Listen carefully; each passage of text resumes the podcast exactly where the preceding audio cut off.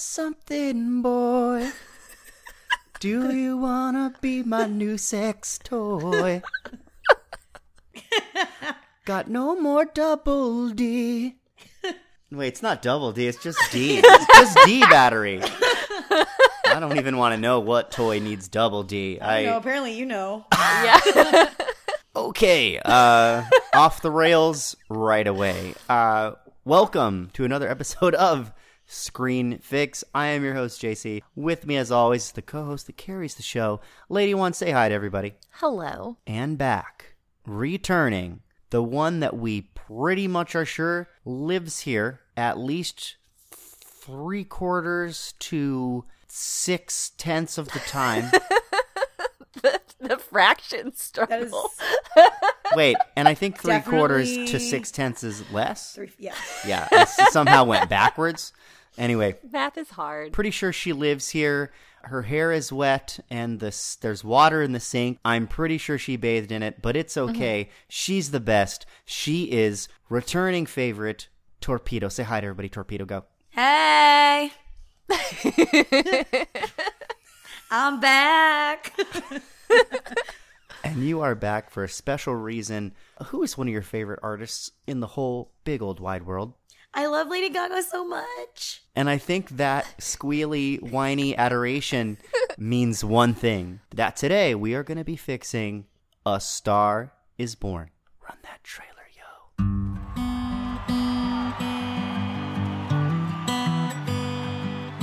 Maybe it's time to let the old ways die.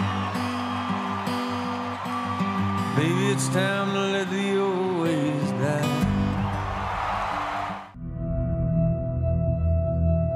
Can I ask you a personal question? Okay. Tell me something, girl. Do you write songs or anything? I don't sing my own songs. Why? I just don't feel comfortable.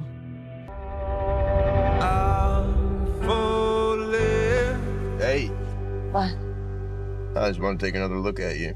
In all the good times I find myself longing for change. All you gotta do is trust me. That's all you gotta do.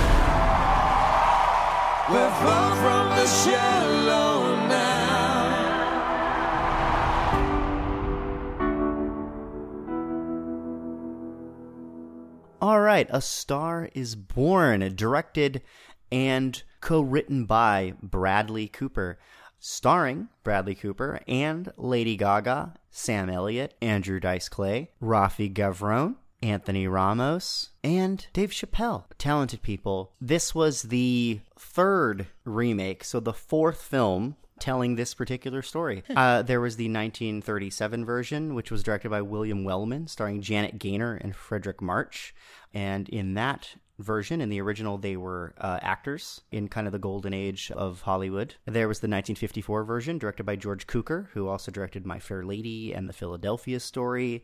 So prestige there. It was a comeback vehicle for Judy Garland, and it starred, of course, Judy Garland and James Mason. And in that one, those characters are stars of musicals. Then there was the 1976 version, directed by Frank Pearson and starring Barbra Streisand and Kris Kristofferson. Probably the weakest of the bunch by far, I feel. I know we did a refresher. We watched all these. Everybody except you, Torpedo. Or I watched the Instagram story. Yeah. Someone put up on the Screen Fix podcast Instagram. Lady Juan does the Instagram.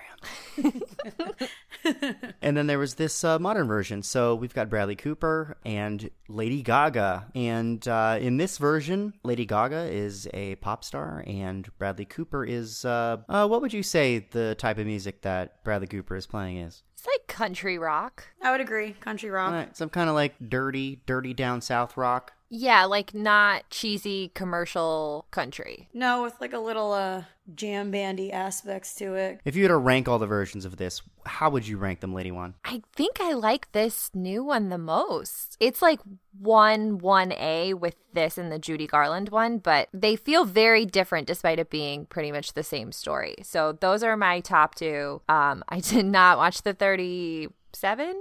Yeah, the original. Yeah, I didn't watch that one because I have to go to work sometimes, so I didn't have time. But the 76 one is straight trash, man. It's terrible.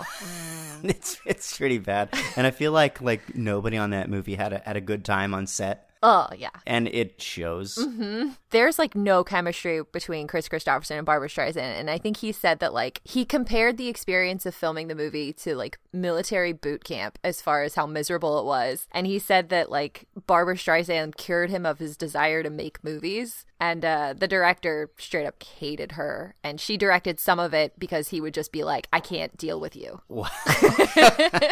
All right. Well, that definitely shows on screen. Mm-hmm. Okay, I watched them all because that's how dedicated I am to the craft of dedicated screen bored. Fixing. I have a life. Dedicated, aka alone and not much going on. Well, here, I mean, we said in the last podcast, it's not that I'm alone and like a loser.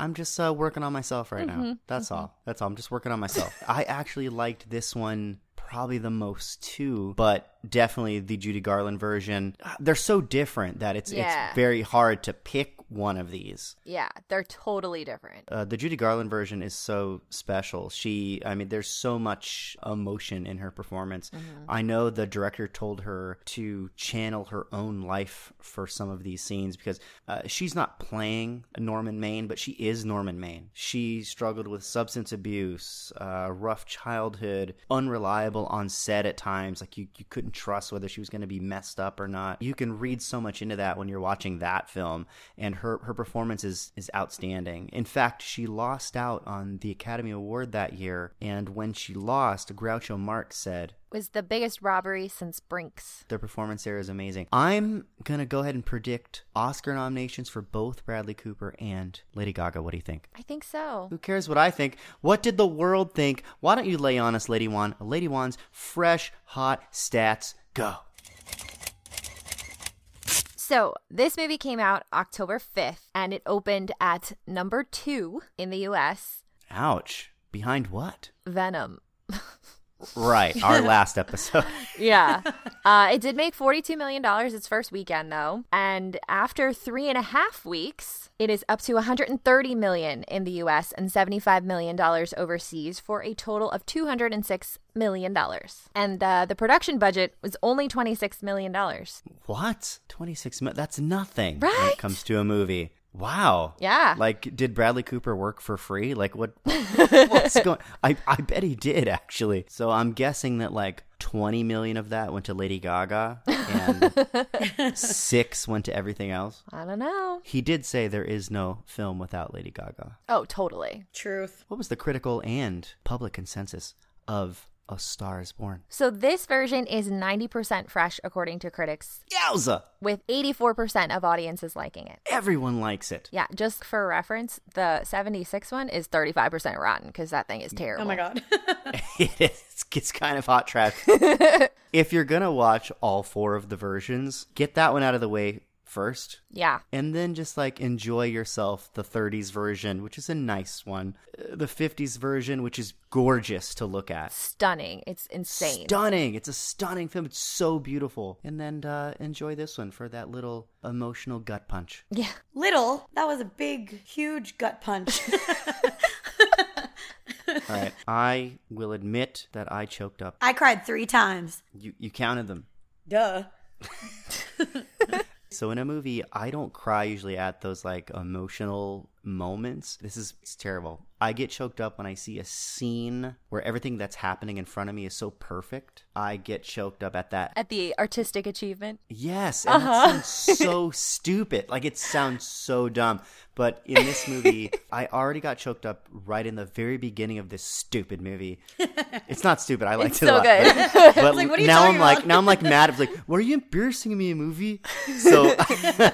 But there was a scene where she throws out the trash, and it pans over, and the camera just watches her walking up the alley, and the title of the movie slowly comes in. So good. In that red writing, which actually calls back to the other films. Yes. And I was immediately choked up, and I was like, stupid movie. I was pumped. I knew it was going to be good after they did that. And yeah. I didn't watch the other movies. Like, I was like, yes. Like, from that opening moment, you knew that this movie was going to be made with a lot of reverence, love, attention to detail, care. It was so perfect. Right there. Also, I just now realized that she's in an alley and her name is Allie. Got him. Well, what do you always say to me? So dumb. That's fair. I will take that one. Deserved. All right. So on this show, we dive in and we fix. But before we dive in and we fix, we need to know what this movie was all about. Just in case you're coming into this podcast a year from now, we're going to give you a quick little refresher summary. JC's quick and dirty summary. Sorry, I'm feeling all sing-songy now because I saw Star Is Born. You've spent like, what now, 10 hours watching A Star Is Born? It's been an interesting day and a half. Are you sure that I'm the one that lives in the studio? Yes, we're pretty sure. We know by the empty ramen bowls and the dirty pillow. The ramen is made from scratch because I'm an authentic Asian. As we've known from Crazy Rich Asians. Our very own Crazy Rich Asian. If you're so rich, why are you sleeping here? What if I own the studio? Think about that. Then can we talk about the vending machine? Those Cheetos are still stuck. Still there. That's on purpose. Trying to get healthy here. Healthy initiatives. We're going to be a fit company. We're all going to play rugby. You do own this place, don't you? All right, so this film starts with Jackson Maine, played by Bradley Cooper. He is getting ready to perform to an audience at a big stadium. He takes a few pills. Peels. Did I say peels? Takes a few peels. Where am I from with that? But he takes some pills, he sings the song Black Eyes, everybody loves him, whatever. He's willing to like hold it together while he's playing. But then we flash to Allie, who is working at some kind of restaurant place. She's breaking up with someone on the phone, and her boss sucks, and Jack finishes the show, but he doesn't want to go home. He wants to go to a bar. He goes to a bar. It's a drag bar, and at that drag bar, he meets Ramon, who is Allie's best friend, and Allie is performing on the stage La Vie en Rose.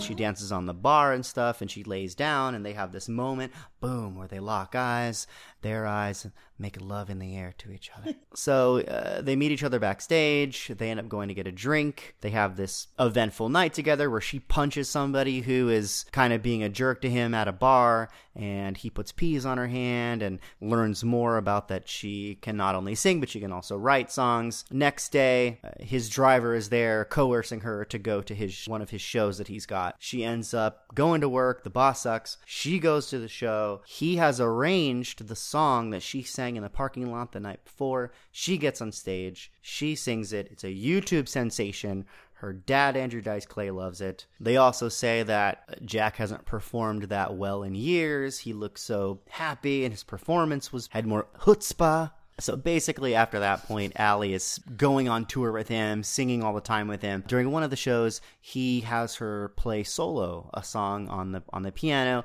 The crowd loves it. They go, Allie, Allie, Allie. And then this famous pop agent approaches her. He's going to make her a star. She tells Jack about it. He puts cake in her face. She's off on this new adventure, making pop songs. Jackson Maine keeps on touring. He's drinking. He's binging. He ends up at Dave Chappelle's house somehow. Allie shows up because she's like, where is he? Because he wasn't at her first performance. And they get married. Jackson also has a brother, and he confronts the brother about a bunch of childhood stuff, punches him. Brother quits. Allie goes on. She's a big giant star. Jackson needs to go to rehab. He goes to rehab. He's getting clean. He's confiding things about his youth, his his dad was terrible. He's got tinnitus as well in his ears. It might affect him in the future. Allie ends up getting SNL, and then she's nominated for Grammys, and then when she's accepting her Grammy Award, Jackson Maine, he pee-pees his pantalone.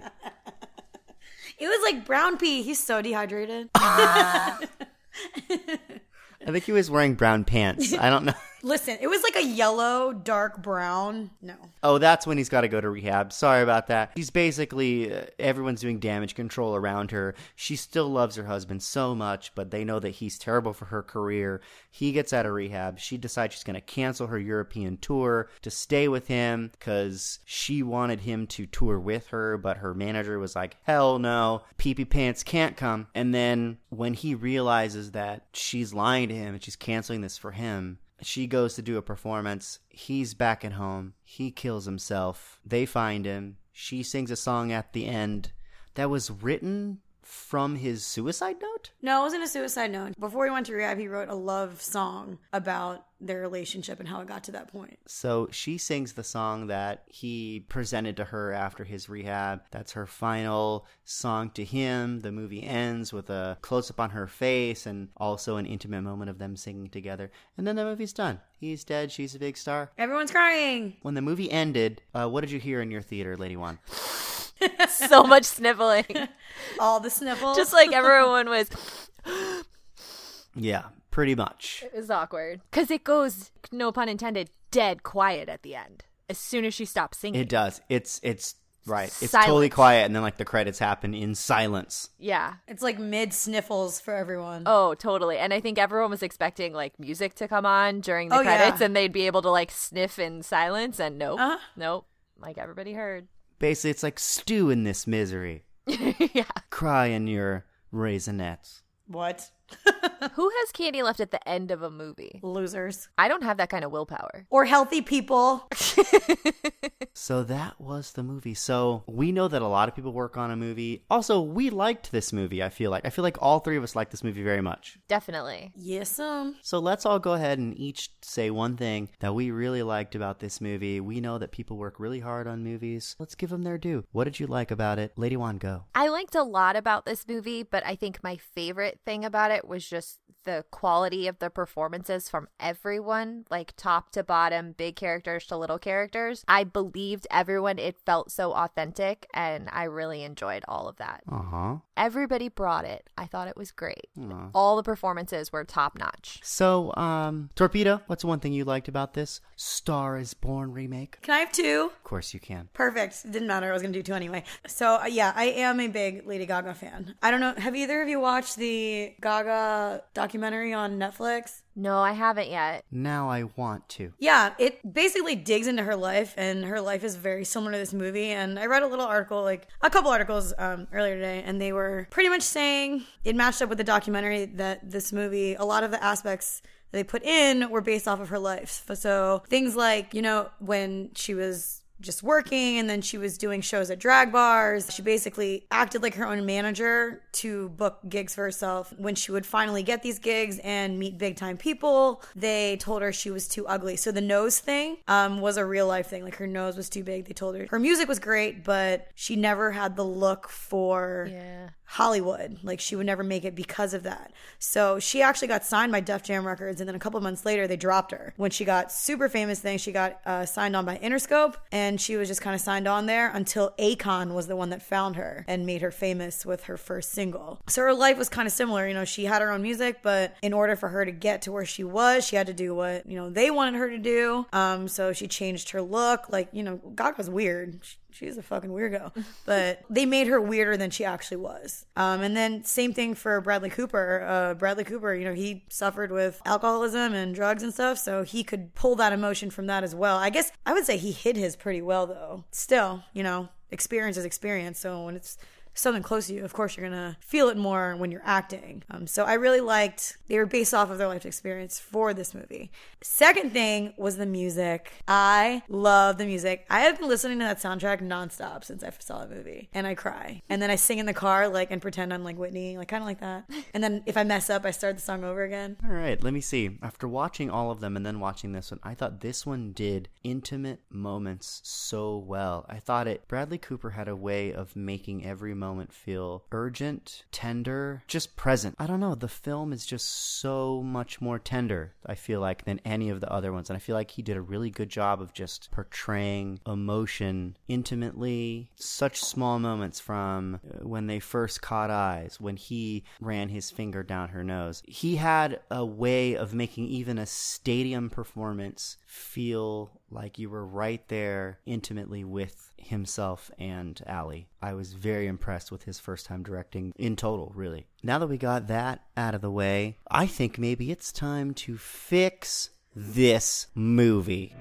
Tell me something, girl. Why don't you give us your first fix, Lady Wan? Okay, I'm prepared for absolutely no one to be on board with my first fix. Here we go. It's okay. I don't mind. Not everybody has to support this, but I had an issue after the movie was over as I was reflecting upon it, and I think it's kind of odd that she sings La Vie en Rose in the drag club on Friday night. If I'm at a drag club on Friday night and I'm just watching drag queens perform songs and they're all lip syncing, but then someone comes out and they sing like a really sad, slow, old French song, that's kind of like killing my vibe. I understand there's a reason behind it. I know that Bradley Cooper saw her sing this song at a fundraiser and was like, she's the one, this is perfect, this song is so beautiful and I have to do this. And I love the song La Vie en Rose. It's one of my mom's favorite songs, so I love it. But it just didn't feel like that would convince me of someone's amazing talent to be like a superstar from seeing them do that. And when you see kind of the other movies, they're really like commanding the room they're in. They're like doing a whole performance, a whole song and dance. And she's just kind of like stomping around, crushing the vocals. But it just didn't seem like enough to me. So I would have changed the song that she does there, and I would have wanted her to sing an actual kind of appropriate drag queen song, and I'd want her to sing a real Queen song. She named herself Lady Gaga after a Queen song, so it would be a nice little wink to who's in this movie. And if she was singing and like crushing the vocals that Freddie Mercury would do, I think that would make a much more impactful first performance for her. So I feel like I want her to sing I Want It All in that drag club. Queen is cool. I actually had, when so like a little light bulb went off in my head, since La Vie en Rose had that kind of like sexy sultry quality, and they had that moment on the bar when they caught eyes, and it was that whole like, they even did like a, they made like a big deal about the eye contact. I feel like maybe Queen's Somebody to Love. Ooh, I thought about that one too, yeah. Yeah, and maybe when she lays in the bar, she's like, somebody to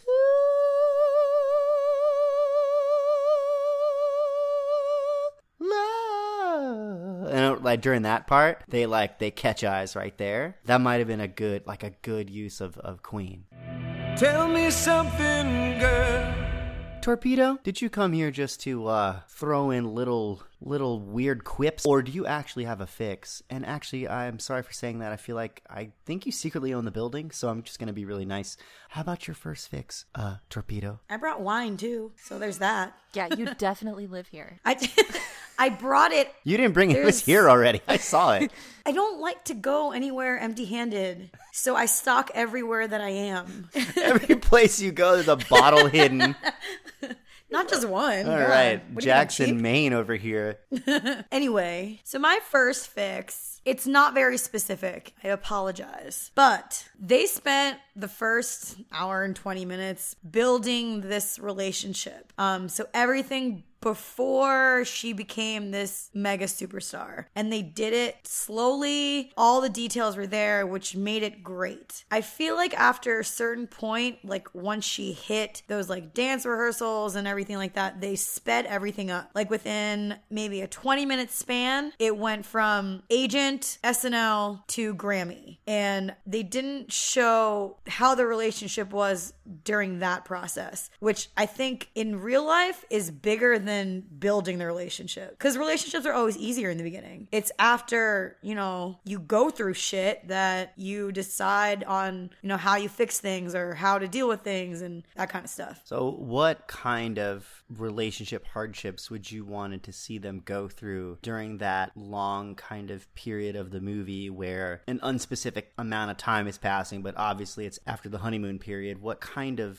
things would you want to see them go through? I think it's, you know, pretty common sense that when you become a huge pop star, there are a lot of things that, you know, the industry wants to change about you. They want to change your look. They want to change how you sing or how you act, your persona. Like, they basically want to change you in order to get you big. So in the movie, she just kind of agreed to everything. And I don't think that's how it is in real life. I think her dad would have been involved more in her decision-making, family, and then also Jackson, so... Do you feel like she would have had to deal with some of the temptations and some of the troubles of being famous? In the 1976 version, our main character, not the woman, but the male, cheats on Barbra Streisand's character, Esther. Do you feel like in this one, we could have had a scene where Maybe it's Allie that cheats, or... I do. I actually thought that she was going to cheat on Jack with her agent at one point. So, yeah, so did I, actually. Yeah, it was a little safe, right? Like, the movie kind of played it safe. She was pretty good the whole time. He was, a gentleman, and he was very nice to her. He just had this problem with alcohol and with drugs, you know? In the very beginning, when they were at the grocery store or whatever, when he was buying this piece for her, you know, she mentioned a couple times, she's like, how do you do it?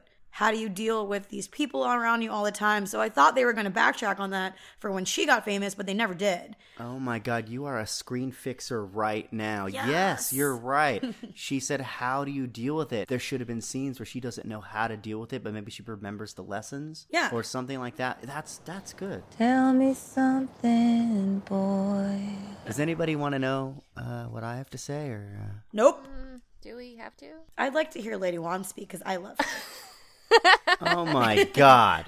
You can start your own lady pod, okay? That's not a terrible idea. Yeah, I mean, let's do it. I'm here for the female demographic.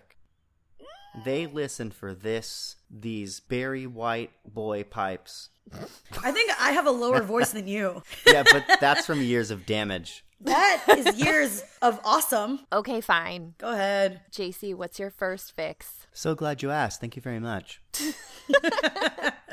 Okay, there was one sequence in this movie to me that just seemed to come out of nowhere, and it was jarring. And it made me think right back to this moment. Right after Donald Trump was elected. Oh, political. Hey. Oh, my God. We just lost five. No. Right after Donald Trump was elected, Dave Chappelle was the first host on SNL after that. And he gave a monologue. During his monologue, he mentioned being at the Obama White House for this event. And everybody in there was black except for Bradley Cooper for some reason. But now I'm thinking back and I'm like, wait a minute, at that event, did Bradley Cooper approach Dave Chappelle and ask him to be in the movie and tell him that, oh yeah, just be in my movie, please.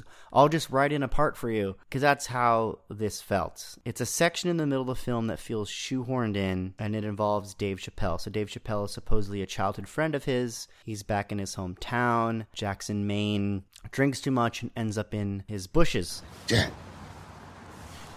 I feel like we've done this before. They take him inside the house. Chappelle has a family and kids and all that. He misses Allie's show, and Allie doesn't know where he is. And basically, Allie flies all the way there and tells Jackson, Maine, I'm not going to do this again. And then they're eating breakfast, and Chappelle and family basically pressure them into getting married right then and there. Mm-hmm. And there's this really rushed wedding scene. And I'm thinking to myself, what is wrong with this family? They just plucked him out of the bushes. And they're going to make this like nice up-and-coming pop star girl marry this guy? Like, what is this scene? And then there's a whole wedding scene, and they do it at this church. And when I was watching that sequence, the whole thing felt off. And it felt shoehorned in. It didn't feel consistent with what any normal person would do. I haven't been introduced to Chappelle's character at all in this film. He's just kind of there and then he's gone. And it was the one sequence in the film that felt strange and weak and off. And his name was Noodles. George Noodles Stone. And that actually leads me to my actual fix here. Make him a part of his band. Put him in the movie. So my fix is to make Chappelle a band member and still his childhood friend. Maybe he's the only one in the band who's known him since before the fame, besides his brother, who is his road manager. Maybe his brother is the one trying to keep him on the straight and narrow, and Chappelle, or Noodles, is the one who kind of allows and enables his behavior. Maybe Chappelle is at odds with the brother, but he stays because Jackson Maine wants him there. Chappelle could basically be like the Gary Busey character in the 1976 version, who was in the band with him, constantly trying to get him to the next gig or the next recording thing, but never really yelling at him, and definitely giving him alcohol and drugs, keeping him afloat to the next gig while not really trying to help him. And that would give us a little insight into his band, because I never once in the movie see him speak to another band member. No, he just like takes a shot with one. Mm-hmm. So I feel like that would really improve Chappelle's character, and they can still have that rock bottom moment and the marriage, but, you know, make it make sense within the film and within the character, Dave Chappelle's character. Of course, Dave Chappelle would ask them to get married. He's kind of his party companion enabler type. Good. Boom. Tell me something, girl. So, Lady One, do you have another fix for us? I sure do. I have no idea how long this movie takes. From when he does that first show and meets her in the bar to when this ends. Is it like 3 months, a year, 3 years? I literally have no clue how long this movie took. It's funny, the movie feels like a month. Yeah, it feels super fast. I mean, it was kind of super fast. The very next day that she sang that song to him in the parking lot, she flew out. Right? And sang the song on stage. Like, in his drunken state in the parking lot, he remembered every word that she sang in the parking lot. Right. Yeah, and then wrote an arrangement. He somehow had the time to write an arrangement. And then got drunk again and still remembered? Holy shit. And had his bandmates learn it too? Yeah. Yeah. So I really needed something throughout the movie to show the passage of time so that I would have some sense of how long they've been together, how long they've known each other. Like, give me something here. How long has she known this manager? Like, did they have like a long-term working relationship now? I need to know why people are behaving the way they are with each other. So I need something. And Bradley Cooper said he intentionally didn't include any montage of Allie rising to fame, which is in the other movies. He said that he felt that the idea of seeing her get the SNL season finale would signify to the audience just how big she's become. But like, to be honest, like that doesn't mean anything to me. Like, to do the SNL season finale, I assume that you've got a hit song, but like, I don't know. That's not like a milestone for me to understand where she's at fame-wise and how long she's been working at this. So I would have liked, for the events that do happen in the movie, at least give me some clues as to time passing at all. Like, you need to tell me some time has passed. So I thought maybe when he does that corporate gig in Memphis, like maybe that could be that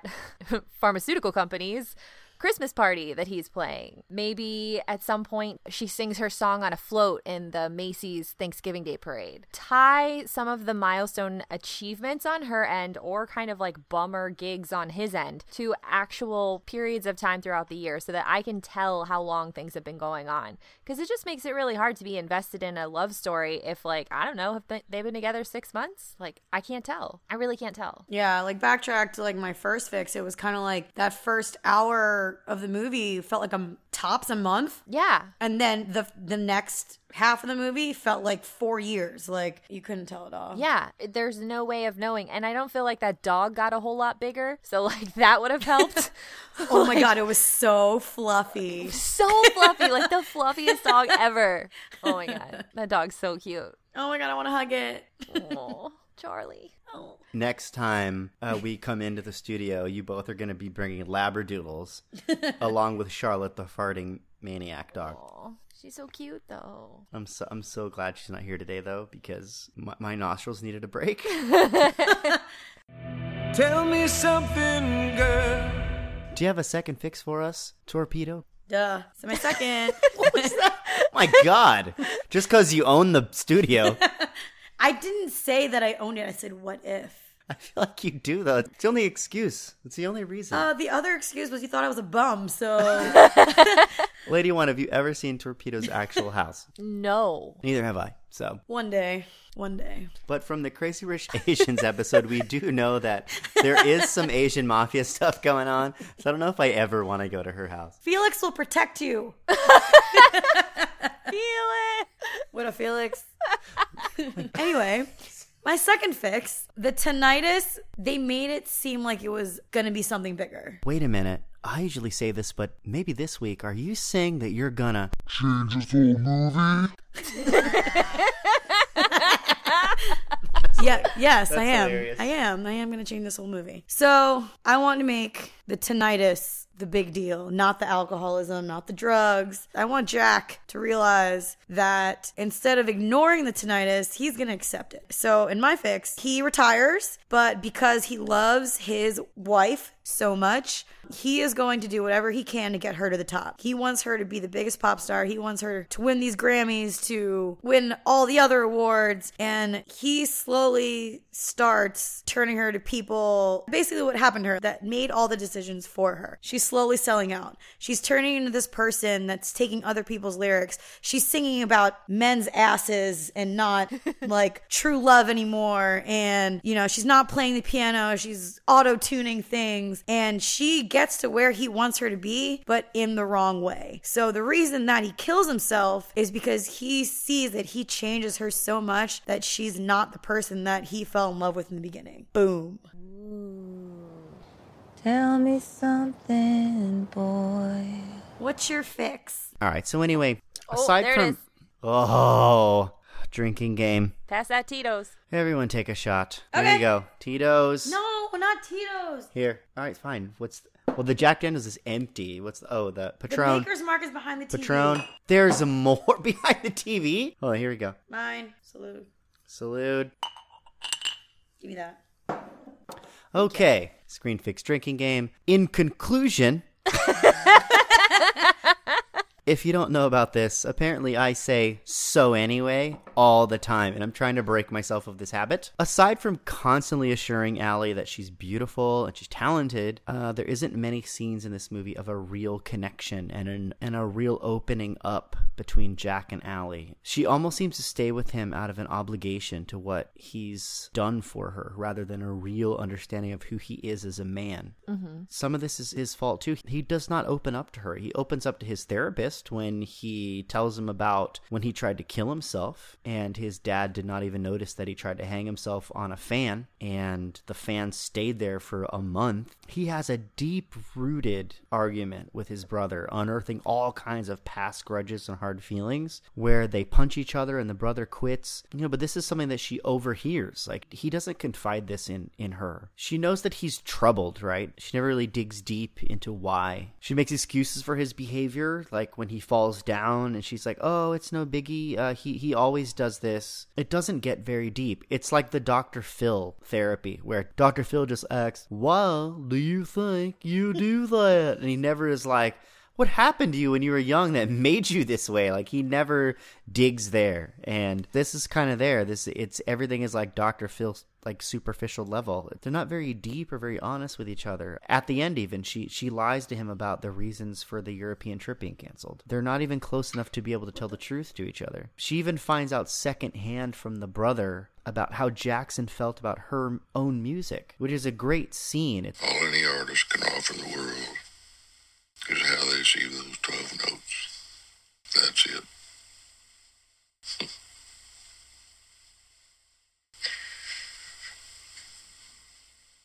He loved how you see them. But at the same time, you would wish they would have shared that kind of moment. There's a superficiality to the relationship. It's like everything's good as long as we don't dig too deep. So I took that same tinnitus plot device that you had a problem with, and I'm going to make it a way that these two characters can reach deeper. Are you taking a nap, Lady Juan? Am I boring you on our own podcast? Just trying to get comfortable. There's a blanket on the left. It's really comfortable. Amazon purchase. $29.99. Hey, Super, can we get some more comfortable chairs in here? What? I'll have to look into it. Anyway, Again, everything is good as long as they don't dig too deep. His tinnitus that he's struggling with should have come from a trauma, not just playing loud music for years and years. I feel like his tinnitus should have come from a real childhood trauma involving his dad. I thought either his dad shooting a gun too close to his ear when he was drunk, or as a kid, his father making him use like heavy farm machinery at this ranch. But anyway, that was a but anyway. That wasn't a so anyway. So like half a shot? Duh.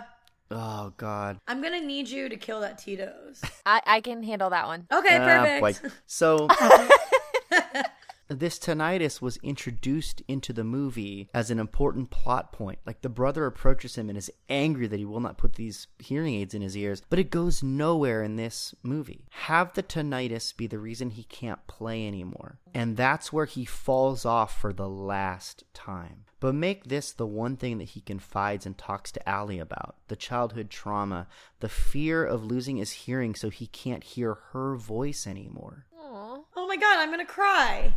Like, again. It would give more depth to their relationship and be more of a reason why she stays with him, why he commits suicide, why he's so traumatized. A Star Is Born. So, I don't know. The more I think about it, the more I think that the reason that they didn't get into these in-depth conversations and details about their past. When Bradley Cooper wanted to make this movie, his sole point was to show the audience how much they loved each other. So behind every decision that they have, the reason was love. He killed himself for love. She lied to him at the end because she loved him and was doing everything for him. They were doing everything for each other. So if they strayed from that, they would have added another 30, 40, 50 minutes to the movie. But I need to know why on a deeper level they love each other other than, I think you sing really well and you're pretty, and oh, and you got me my start in the industry. Listen, I cried enough. I cried 3 times. I don't want to cry more than that. I'm a tough girl. Oh, my God.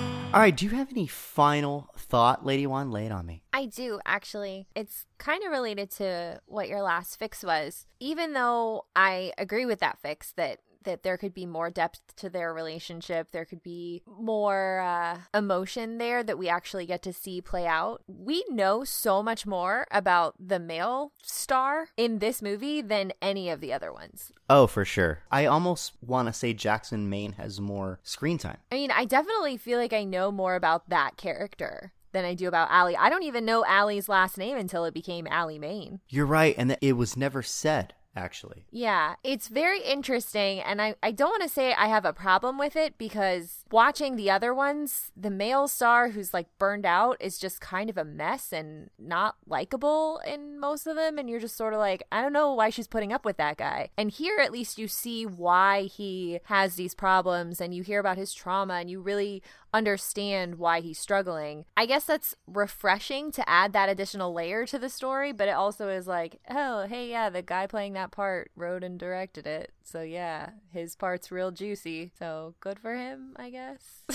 It's interesting. And he definitely made Jackson Maine a much more sympathetic character than a lot of the other versions. Mm-hmm. Yeah, this is the first one where definitely the male is much more of a focal point. Mm-hmm. You're absolutely right. Do you have a final thought, Torpedo? Why do you laugh at me? Because you were born with that voice.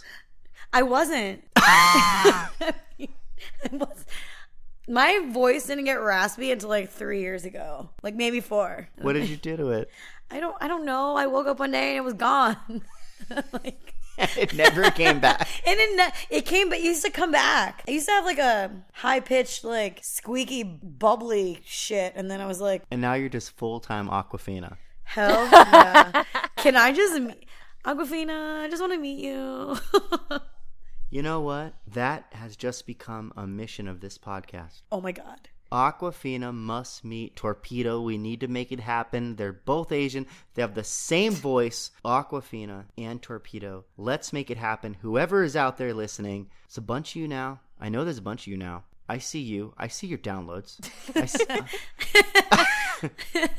Someone out there knows somebody. Let's make this happen. Can I just rap with you? I just want to rap with you and maybe like sing maybe a Disney song and then be just ourselves and get like food. Anyway, okay. Final thoughts. Final thoughts. I don't know. I just really like this movie. I would like to watch it again. It's the first movie I've actually watched in the movie theater that I can say that I really liked in a long time. All right, so I guess if no one has anything else, we should consider this film Screen Fix. I think we all harmonized really well.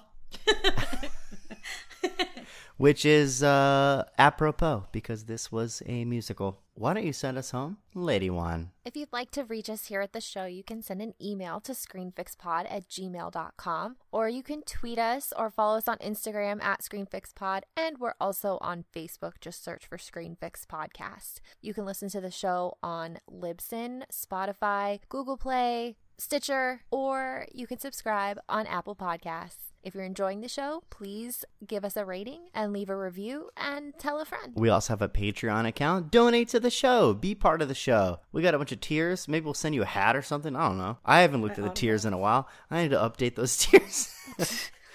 Anyway, but, you know, we do have dreams of opening a one-screen theater to be the home of podcasting, film festivals, movie marathons, all kind of fun stuff. You can have a year pass. I'm telling you here, you got to email me directly, making all kinds of promises that I can't keep just to get downloads.